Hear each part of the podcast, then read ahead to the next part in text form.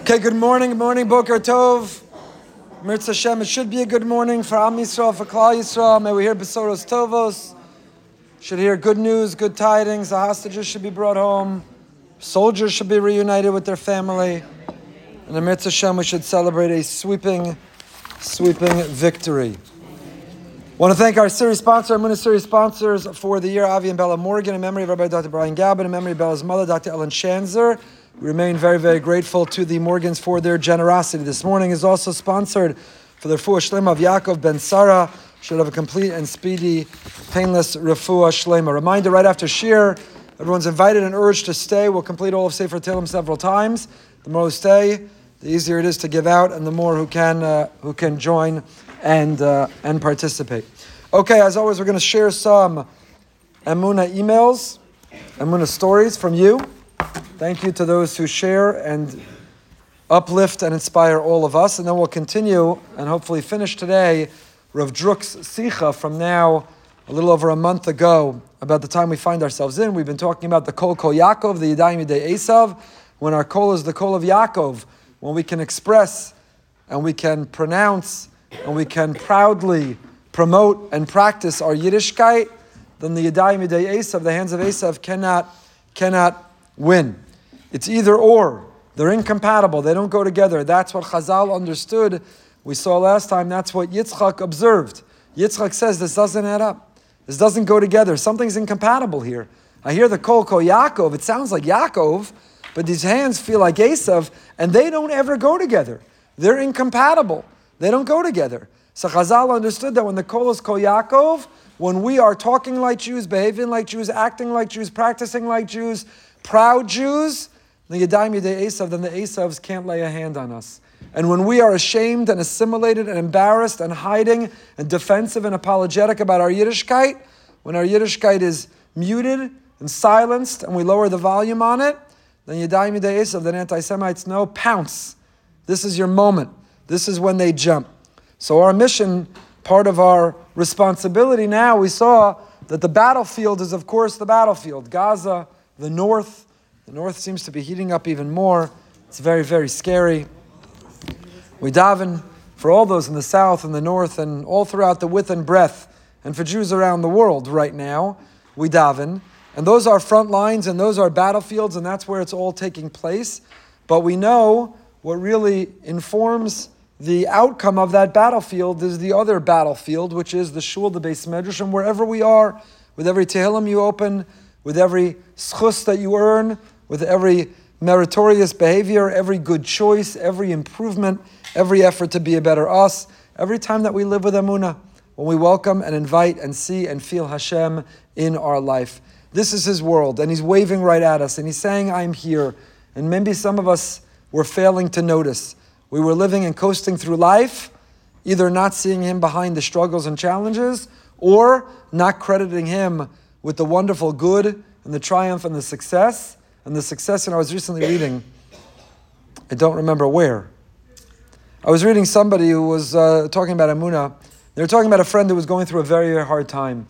And the friend came to them and confided in them all the difficulty and all the challenge and all the circumstance and the hard time they were having. And they said two words Why me? Why me? Yesterday in the Parsha class, we spoke about Tsar Gidol Banim versus Gidol Banim. Normal raising your children challenges and exceptional challenges. When the Gidol Banim only gives you Tsar, when you put your heart and soul into raising children and all you got out of it was pain and anguish. So there are people, they go through a hard time, and the person said, Why me? A health challenge, a financial challenge, a relationship challenge, whatever the challenge, why me? So this person answered his friend and he said, How old are you? And the person was, I don't know, say in his 40s. He said, Let me ask you, your first 40 years of life, your first four decades, how were they? Things were pretty well. Everyone was healthy. I made a living. Life was good. Said, Did you ever stop and say, Why me? I got a new car. Why me? I got a raise at work. Why me? I made money. The stock did well. I sold at a high. Why me? I got my annual checkup. The labs, everything came out. Look great. Looks great. Why me? You never say why me when everything's going well. You say, of course, me. Makes sense? Makes sense. I take good care of myself. I work hard. I earn a lot of money. I'm smart. I'm, I'm ambitious. What do you mean, why? Of course, me. You never say when your child gets engaged, why me? Why me these simchas Hashem? Why me? Good news, somebody's expecting so you never say why me when everything's going well. So if you never said why me when everything was going well, why should you feel it's okay to say why me when you run into a wall? You ran into a challenge. That all of a sudden is why me? If you thought you deserved one way, then who says whatever the outcome is, the outcome is. So if you didn't ask why me when everything was well, then don't ask why me when you're struggling. All of it. All of it's not about you. Of course, it's all about you, but it's not about you. It's Hashem. Hashem is the one who delivers the success and the breakthrough. There are many people as smart, many people worked as hard, many people went to the same school, many people put in the same effort, and they didn't have the outcome you did. So, should you be proud of the work you did? Yes. You worked hard? Absolutely. Be proud, but realize you're the junior partner. The senior partner, it's all Hashem. And you should say, why me? Hashem, you're amazing. I don't deserve it. Katonti mikol. I'm undeserving of all of your kindness. Why me? I'm undeserving, but thank you. Endlessly thank you. Thank you for a blessed life. Thank you for a good lab report. Thank you for a good doctor's visit. Thank you for a good paycheck. Thank you for a good. Why me? Really, I'm Taka. I woke up this morning. I opened my eyes. My legs work. My hands work. My lung. Why me? Somebody else didn't wake up this morning. Somebody else woke up and things aren't the same. I'm share with you these Amuni emails. Why me? Why me? So never take too much credit. You don't deserve all the credit when it works. And don't ask why me when things don't go right. It's always all about Hashem when we lean in, when we surrender, when we submit, when we recognize, when we invite, when we welcome, when we engage this relationship, this conversation, when we talk to Him and we hear Him talking to us, when we express that Kol Kol Yaakov, that Yiddish and neshama, that Jewish soul, the Jewish soul that's crying out and calling out, the Jewish soul that knows and feels it's part of something so much bigger. I think one big change for Klal Yisrael since October 7th is that there were Jews, even practicing Jews, observant Jews, Orthodox Jews, Torah Jews, but Hashem was missing from the equation. They were just going through motions of life. Got to do my daven, I keep my kosher, I keep my Shabbos, the next Yantiv's coming up, I put my kid in the right school. Motions, the motions, the motions. And October 7th, and it shook us, and it startled us, and it's still doing it. When we wake up in the middle of the night, later, in the, early in the morning, when we're finally supposed to get up, and we keep checking our phone, and Rahman Lo we keep seeing faces and names and young ages and boys, and it's endless. It's endless. How painful. How painful.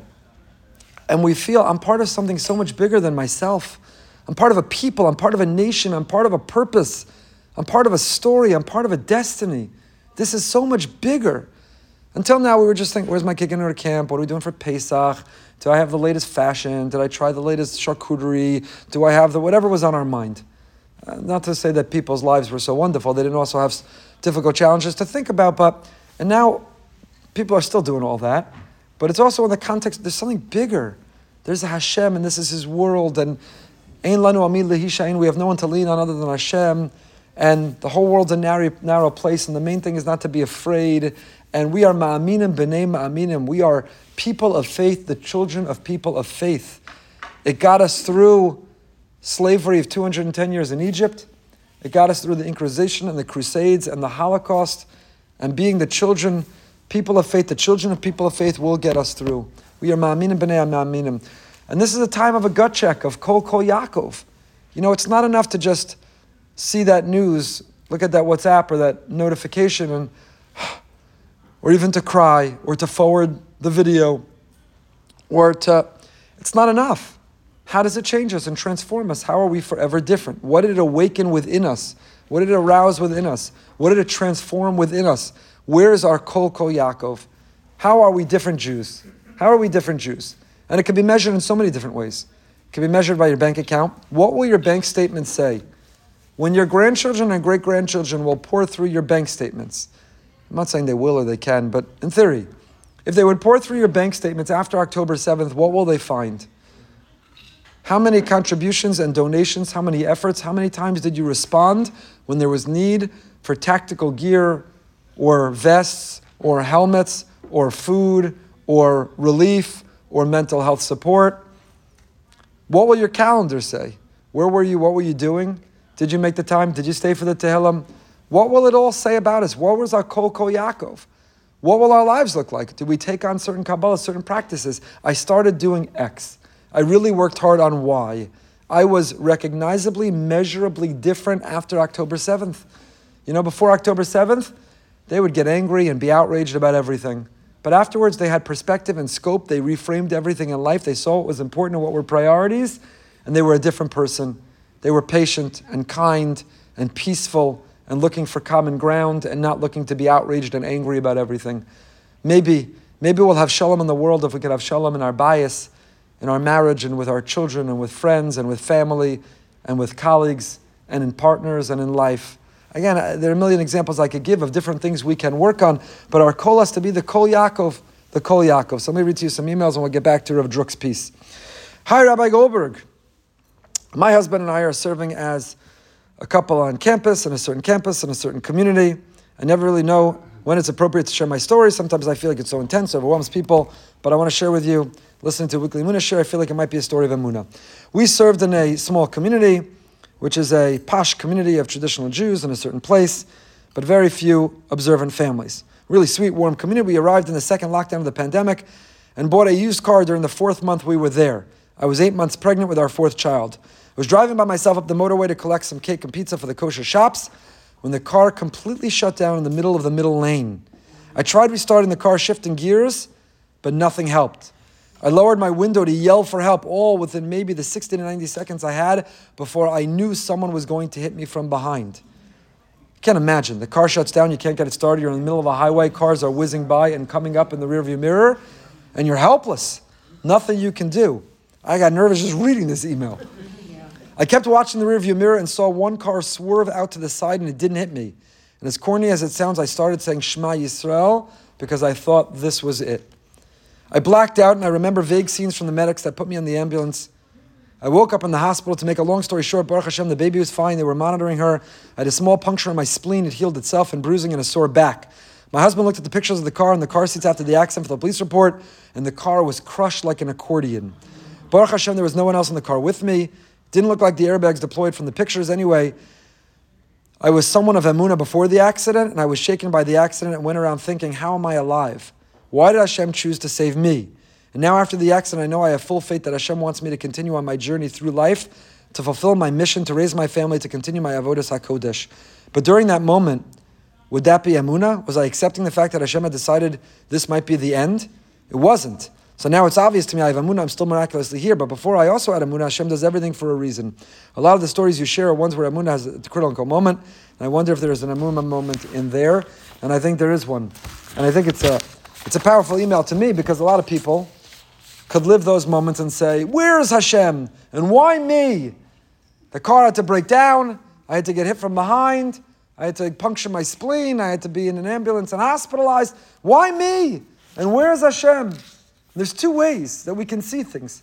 I spoke about it last Shabbos. It might be the article for this week. I'll see how much time I have to write something else.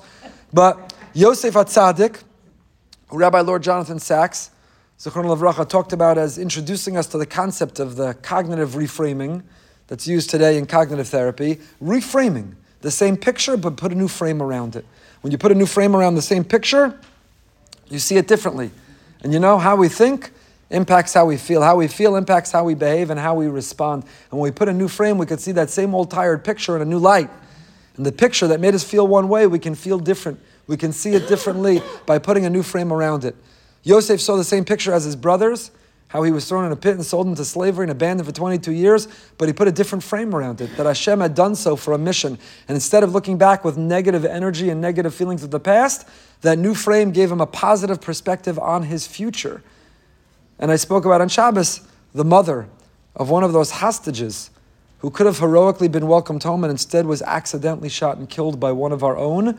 But she put a different frame around it and she invited those soldiers to come give her a hug and sent her love and talked about it being for a purpose. And she put a new frame, and all of us could put a frame around that picture. And I think these emails are another example.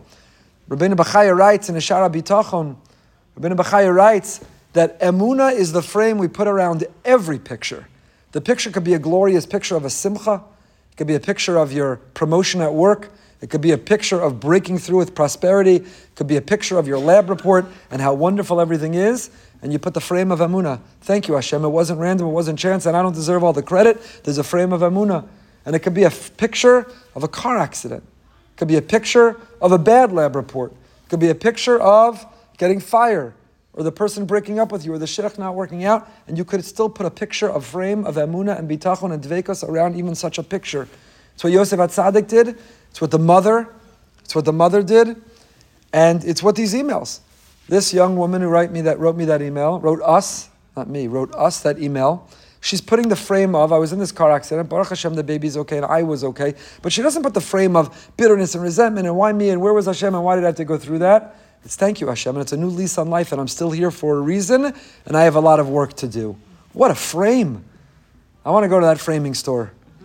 Is that Michael's? Where, where can you get such a frame? That's the only f- store I know to get frames. So. Amazon, where can you order such a frame?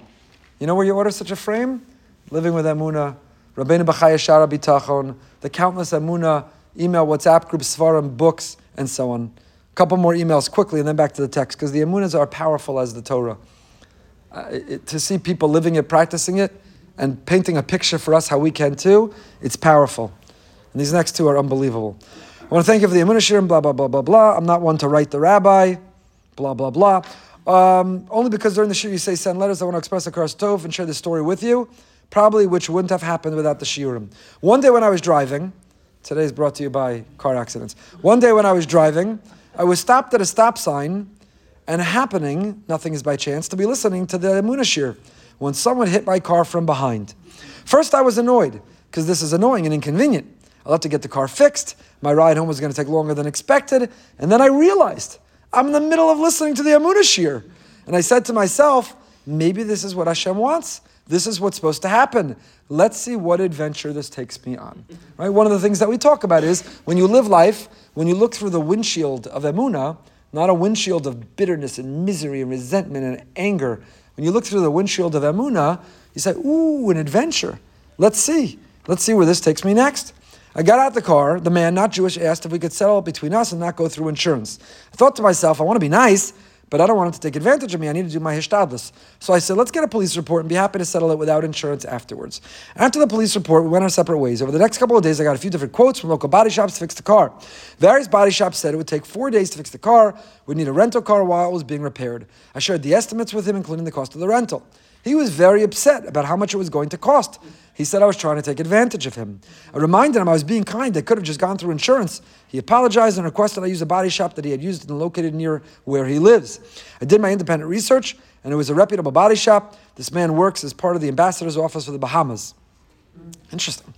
On the one hand, the body shop was 30 minute drive from my house, one hour round trip.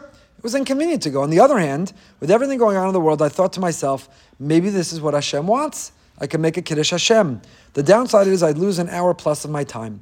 I agreed I would go. I met him at the body shop he requested. The body shop charged much less and would fix the car the same day. I agreed to go with the body shop and asked this man how I should get to work after I drop off the car. I thought he would say he would pay for an Uber or a car service. Instead, to my surprise, he said he would drive me 45 minutes out of his way. I would never tell any child of mine or lady to get in a car with a stranger, though for myself I felt he wasn't going to try to hurt me. A few weeks later, I was called by the auto body shop that the piece was in. I should bring in my car. I brought the car the next day at 8 a.m. and called the man. I gave him an out. I said if he's busy, I could take an Uber. He told me he'd be there in 10 minutes to pick me up. First 15 minutes of the car, he was telling me about his values, his views of materialism, about his kids, asking about mine. Then he started telling me he's a Seventh day Adventist. He continues he's getting more from by not going to restaurants on the Sabbath. He's praying each day to the God of Abraham. He asked me what I know about Jesus. I responded, I know he was a Jew. Then he asked me, I thought I, we Jews, are the chosen people. Thanks to other shiurim from you, I felt I had good responses. I responded to him with a question. In your religion, do people look up to the priest? He responded, yes. I asked him, is that because the priest is a man of high standards, morals, and leads by example to be a role model? He said, yes. I asked him if the priest was better than everyone else in the congregation. He said, no. So I said, we the Jewish people are a nation of priests. We were chosen to be a nation of priests, to be a people of high moral standards, to be role models. I asked him if he could imagine how much better the world would be if all the nations viewed themselves with the same responsibility. He seemed impressed. It was nothing he had heard before. After more talk, I asked him, I, t- I asked him that I don't believe there are many Jews in the Bahamas. Has he ever met a Jew before? He responded, I was the first Jew he ever met. This was the reason he wanted to drive me. He had questions that he wanted to ask someone, but didn't feel comfortable to ask anyone he thought he could ask me. As we pulled up to work, and I'm about to step out, I felt he pulled a script from Malki Tzedek and started giving me and my family blessings of success and happiness and said it was a pleasure to meet me. As I walked away, I thought to myself, this is the reason Hashem wanted me to go through this journey. Maybe there's more to it and he'll call me back one day. If you have any feedback or advice, I'd love to always hear it. Blah, blah, blah, blah, share, blah, blah, blah, blah. So he said he understood, right? So you could, you could look at the picture. I was just hit by Bahar, hit from behind, fender bender. I got to go to the shop. It's an hour out of the way. I'm going to be without my car. Or you could put the frame around the picture that says, ooh, an adventure. Let's see where it goes. Let's see why this happened. Sometimes we get an answer, sometimes we don't. In this case, the man chose through that frame to see he had a chance to make a Kiddush Hashem. Can you put a value on a Kiddush Hashem? Is there a time that's worth spending on Kiddush Hashem? Kiddush Hashem in today's world, growing anti Semites and the Jewish brand taking a hit, and you have the chance to make a Kiddush Hashem? Ooh, who knows the trickle down? Who knows this man from the Bahamas? How else it gets spread and so on. Last email, then the learning. I saved the most powerful for last. Wow. My name is Blank, and I'm from Blank. I've been listening to Shiurim regularly for a few years. I'd like to share an Emunah story with you, highlighting the impact the Emunah Shiurim had on me, and how listening regularly really doesn't make a difference. Apologies in advance, it's quite long. sounds like me at the beginning of a drasha. My husband and I got married a year and a half ago, and after living in such a place for nine months, we moved to Israel after Pesach to join a kollel. We set on our path to share our goals of doing our part for Klal Yisrael. A story begins on the first day of Slichos. My husband was riding his electric bike to kollel through a valley in a certain community in Israel when he was attacked by hyenas. I, did you know there were hyenas no. near Yerushalayim? No. He called me straight away, not remembering exactly what happened, but somehow waking up after around 15 minutes covered in blood, 200 meters from where he remembered last being. After visiting the local doctor's clinic due to the possibility of a concussion and memory loss, we were advised to go to a different clinic, sent to the emergency room for a CT scan to make sure all was okay. You ready? To cut a long story short, we were asked to stay overnight in the hospital. Doctors said something they weren't happy about in the CT scan. Following meetings with different medical professionals and an MRI at 4:30 a.m., we met with the head of the neurosurgery department to be told that my husband had a brain tumor. To say we were shocked is an understatement. He had no symptoms whatsoever of a brain tumor. Following a whirlwind of medical tests, over 20 rabies shots, meeting with medical askanim and rabbanim, our mothers flying out from wherever they were to be with us, we asked Charlie, we were encouraged to go ahead with the surgery just a week later, two days after Rosh Hashanah. My husband was released from the hospital three days later, a few days before Yom Kippur. As you can imagine, it was a surreal Yom Kippur experience, overwhelming gratitude to Hashem for a successful resection, resection surgery, and my husband being unable to fast on Yom Kippur without even relying on minimal shiurim for the first time in his life. Unfortunately, two weeks after surgery, Chol Hamoed Sukkot, we had to rush in an ambulance to hospital. My husband had meningitis, needing emergency surgery to stop internal bleeding in the brain and remove part of his skull bone that had become infected. He ended up needing to be in the hospital over two weeks following the surgery to fight the life-threatening meningitis infection. This is where we were when the incomprehensible events of October 7th took place. Struggling to cope with our own reality whilst hearing the horrific news compounded our feeling of devastation and overwhelm. To add another moment of Hashgacha Pratis, my husband's cousin, listen to this story, which was in a major Jewish magazine a few weeks ago. My husband's cousin was driving home in Yerushalayim. My husband's cousin was driving home in Yerushalayim when two women standing on the side of the road as their car had broken down.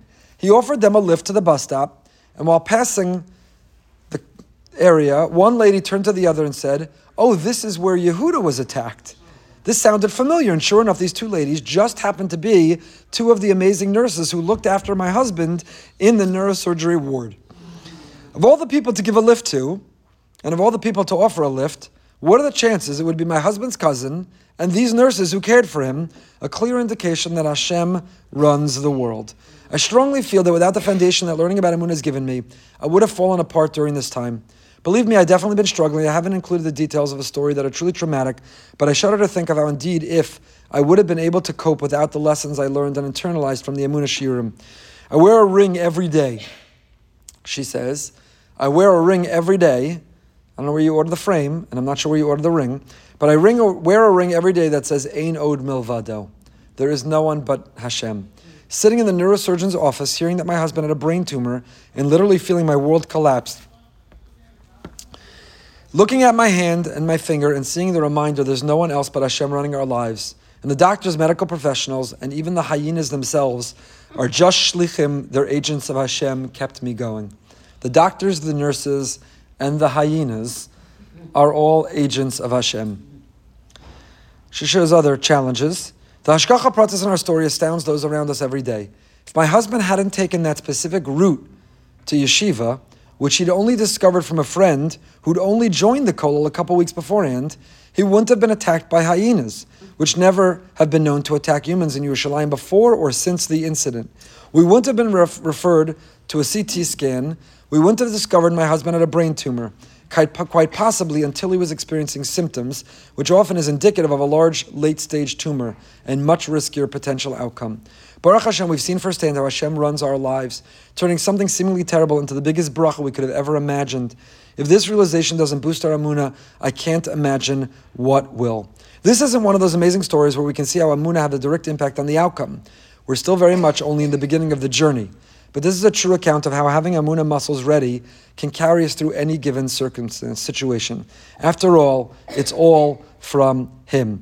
I'm not going to give you His name. She gives it to me, but please continue to daven in our tefillos that she should have a speedy and complete refuah shlema. I hope the hyenas are okay. I don't have their name. I don't have their names to daven for them. But again, she could say, why did he need a brain tumor? Why did there need to be hyenas? Why did he take that route? Why did he have to have meningitis? But she puts the frame around the picture. The picture is not going to change. The reality is the hyenas were there. The reality is the brain tumor was there. The reality is the meningitis came. It's all the frame that you put around it. And these are examples of emails. That's why I read them as much as we learn this text, because they are real, living, practical examples for us. When the picture gets not so happy and good for us, that we have the frame that we could put around it. And that frame, have the ring that you can spin on your finger, Ein Od Milvado, sitting in that office, waiting for those results, going through that challenging circumstance, waiting by the phone, have that ring. Where's that? Can we produce? Is Alana here? Maybe we need to put our logo on a ring, make a little money for the shul. Ein Od Milvado rings, Ein Od Milvado cups, and turn the page notebooks, and our hats, and our whole uh, merch of Emuna, Emuna merch so we're in those moments. Ein od mavado. Ein od mavado. My good friend Big Ben on his steering wheel has kiata imadi. Hashem, you're with me. Kiata imadi, wherever you are. On his steering wheel, I get the picture every morning on his way to the daf in the dark. Kiata imadi, which is good. The sticker reminds him, and then he reminds me. Kiata imadi. Hashem, you're with me. I don't fear anything. I could walk through the valley of hyenas. It's a new translation of I could walk through the valley of hyenas and I fear no evil. Ki ata imadi, because you're with me. Ki ata imadi. Einod milvado ki ata imadi. Put it on bumper stickers and billboards and rings and mirrors and steering wheels and wherever you need to. Because that is the message. We are on the second side of this ma'amar, the Sikha of Rav Druk, about the Kol Kol Yaakov and how Chazal understood when Yitzchak says it's incompatible. It's either or. It can't be end. We can't be proclaiming our Kol Yaakov.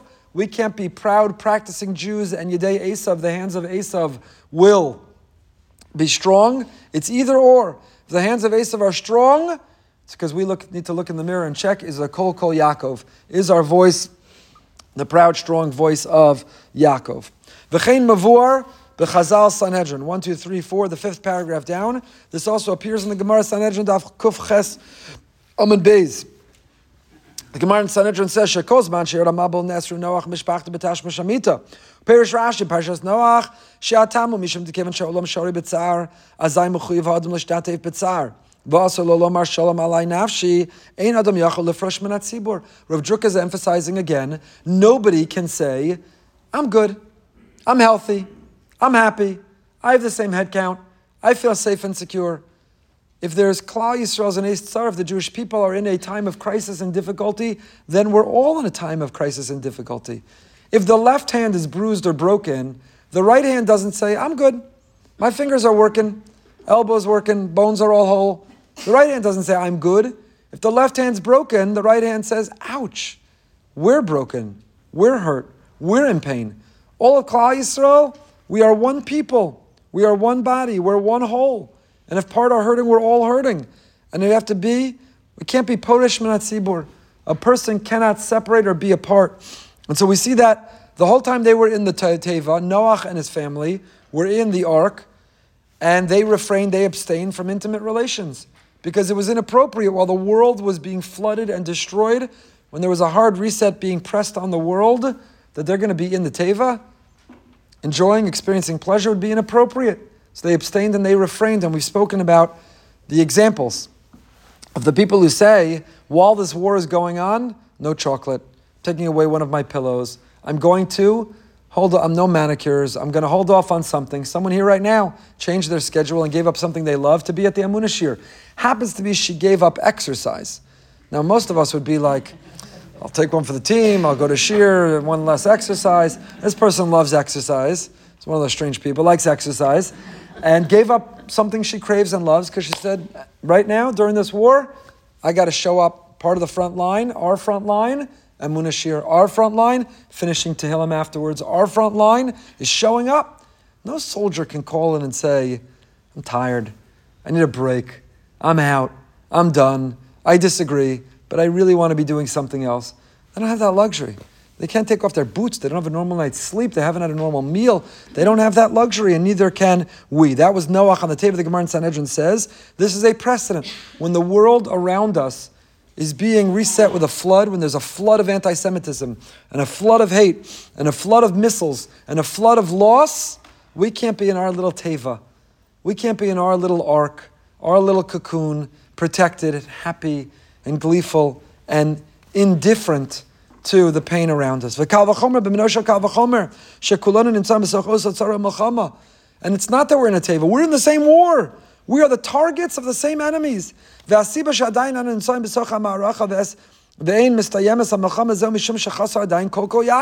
Why isn't this war over? Every day this war continues, says Rav Druk, is not because we don't have enough soldiers, or we ran out of ammunition, or because there are more tunnels, or because there are more ambushes, or because the UN or other countries are holding us back. That's not why this war is not over. We need to live simultaneously when you live and you look at the world through a windshield, through the glasses of Emunah, then there is the physical world and the metaphysical world. You know, we're all obs- obsessed and consumed with the news, but the news only describes the physical world. It's only giving you the data, the statistics, the update.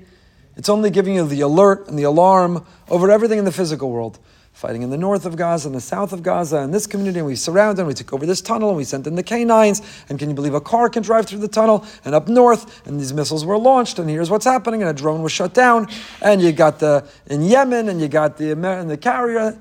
All the news and all the alerts and all the updates is only giving us a perspective. It's only telling us what's going on, a window into the physical war and the physical world. And it's truth and it's important, and stay informed and care and be motivated and move to daven from it. But that's only a small part of the picture.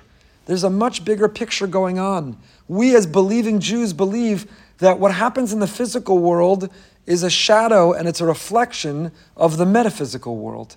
What's happening down here is because of what the parallel that's happening up there. So if there's a war still going on down here, it's because the Yadayim Yidei Esav energy in the world is still strong and it needs to be offset by a prouder and bolder and stronger Kol Kol Yaakov, voice of Yaakov. There's a war, there's tension, there's conflict physically, and there's a war, there's a tension, there's a conflict metaphysically. Metaphysically, there are energies, and metaphysically, there are ideals and ideologies that are at war. This is not just physical war, this is a war of ideologies, a war of energies, this is a metaphysical war. This is a battle of the cosmos. And that's what we need to be focused on in our battlefront and our contribution to this conflict and to this war, to being counted and to showing up. Halacha Yedua She'esav Soneas Yaakov. We know, Chazal tell us, that there's an institution of anti Semitism. Ever since Esav and Yaakov, two twin brothers, ever since that original conflict, Esav Soneas Yaakov, the offspring and progeny of Esav, who are the offspring and progeny of Esav are Edom. Edom, the Gullus of Edom. And who is Edom? Christendom, Rome. And what's Rome?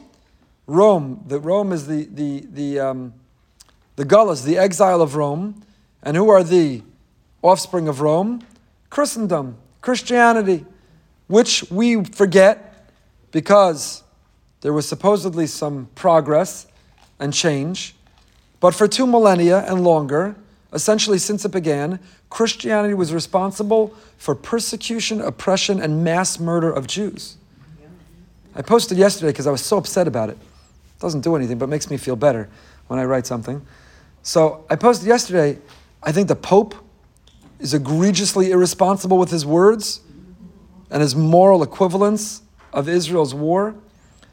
AOC, Yamach Shema, Machashefa, and CNN having a priest on on December 25th calling Jesus a Palestinian and vilifying Israel. Given Christianity's history of genocide against Jews, nothing short, the responsibility to be particularly accurate and to stand up for Israel at this time, where are our Christian friends? To stand up for Israel, to stand up for Jews, to try to repair and atone for their mistakes of the past and not repeat it now and be responsible with their words. Because Esav Sones Yaakov, Esav Sones Yaakov, and many and some have, and we could and should be very grateful to them. In fact, I don't know who they are. When I wrote this on Twitter yesterday, a non-Jewish Jewish woman wrote, "I'm a Christian, and absolutely it's wrong, and I stand with Israel, and and I'm grateful. We should be grateful, and we should thank and reward and appreciate those who are and those who are getting it right." Esav Soneas Yaakov. Esav is Rome, Rome is Christendom, and for two millennia, they, including in the Holocaust, in which they were complicit, as recent as the Holocaust, and while there was supposed to be a change and a shift, it seems to me a setback, and there should be a clarification. And then, of course, we have Yishmael and the offspring of Yishmael, and Yishmael's battle with Yitzchak, and the battle between the offspring of Yishmael and the offspring of Yitzchak. And Yishmael is described as Para Adam, a wild beast of a person, a Para Adam, barbaric, a barbaric animal people. Para Adam, Rav Hirsch writes, it doesn't say Adam Para. Normally you have the noun and the adjective. A person who's handsome, person who's smart, a person who's athletic. It says Para Adam because you know when it comes to Yishmael, says Rav Hirsch, Para is the noun. Para is the noun, it's not an adjective. Being a wild, barbaric, inhuman, I don't even know there are words to describe. Those aren't adjectives, that's the noun of who they are. And if you doubted that, and if you wanted to label that Islamophobic or hateful rhetoric, then read the accounts of October 7th. These are not human beings. Human beings are incapable. Or let me rephrase that. Human beings who have a tselem elokim, who have a godly soul are incapable of the brutal, barbaric, animal acts that they did, which I do not need to recount right now. That's Yishmael. That's what we're up against. Esav Soneas Yaakov, Yishmael. That's what we're up against. So don't live life only on this plane. Don't live life down here. Live it also down here. Also down here that you read the news and consume the news and know the news or informed by the news. Advocate, write letters, Absolutely. If I have time, the other article I'll write is about that. We're not doing a good enough job rewarding and appreciating our friends, elected officials, celebrities, people of power, of notoriety, of influence. We're not doing a good enough job. Punishing those getting it wrong and rewarding getting it right, we're not doing a good enough job. We're not. We're not. We have to do better. We have to do better. And we have to be engaged and work on it all down here. But don't work on it all down here where you think this is where it's all happening. That's just hishtadlus. If you're sick, you have to go to the doctor. But did you get better or not? That wasn't the doctor. That's not the medicine. That's him. But he says that part of appealing to him is you got to go to the doctor. You can't not take the medicine but expect to get better. You can't not go to the doctor and expect to get better. We live in a world that Hashem said you got to go to the doctor, you got to take the medicine, but know that the medicine and the doctor they're just they're just pawns in my hand. I'm pulling the strings. And the same is true when it comes to this war and our efforts when it comes to everything geopolitical, yeah, there's hishtadlus, there are efforts. You got to write letters. If you want to know who to write a letter to, get on Yocheved status. She'll tell you every five minutes who to write the next letter to. You got to write letters. You have to write letters. In protest, you got to write letters equally important of thanks. Don't take for granted, oh, that congressman gets it. Who needs to thank him? You need to thank him. You know why? Because his office is getting at a ratio of 100 to 1 letters angry at him for what he's doing versus thanking him. And you know what that does to the staff of that congressman? You know what that does to the campaign chair who's worried about his getting reelected? So you got to write letters to say thank you, not just to protest. And we have to, li- we have to live down here, but we also have to live up here. Chevra, come with me. We got to go up. We got to climb higher. We have to live up here. Down here, it's the elected officials. Down here, it's administrations. Down here, it's the UN. Down here, it's sending money. Down here, it's getting informed of the news. But we got to live up here. Up here, it's Esav against Yaakov. Up here, it's Yishmael against Yitzchak. Up here, it's good against evil. Up here, it's the Kol Kol Yaakov against the Yadayim Yidei Esav. And we got to live up there too. We got to see Krish Baruch Hu. We got to see these energies at work. We got to see ideologies and a conflict of good and evil. Don't just live down here. Climb higher. Also down here, like Yaakov taught us. Sulam mutzav artzav magia You got to have your feet firmly planted, but your head up in the heavens. We can and must live in both places simultaneously. It's what it means to be a Jew. It's to live here on earth, to operate here on earth, to take initiative here on earth, but simultaneously be trying to get a glimpse and a vision from the heavens. To go with our spiritual drone, spiritual drone to see from up there what's happening down here. To see what this is not just people fighting. These aren't just numbers. These aren't statistics. There's something bigger going on. Kal v'chomer. The kol kol Yaakov and adayin lo zakim maspik es gedola umara. And of the Yadayim Esav, we're waking up to hear more soldiers.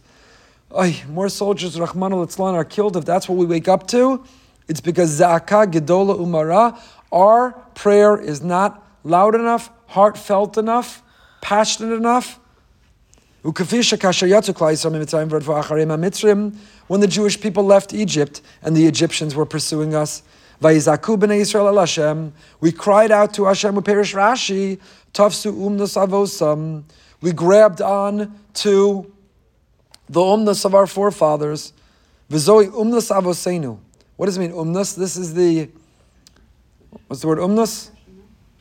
No, the, the umnas is the, the craft, the hobby, the craft, the expertise, the passion, the project of our forefathers. What was it? What did they teach us? What did they hand off to us? Lizok ulehispalel ulaharia el Hashem.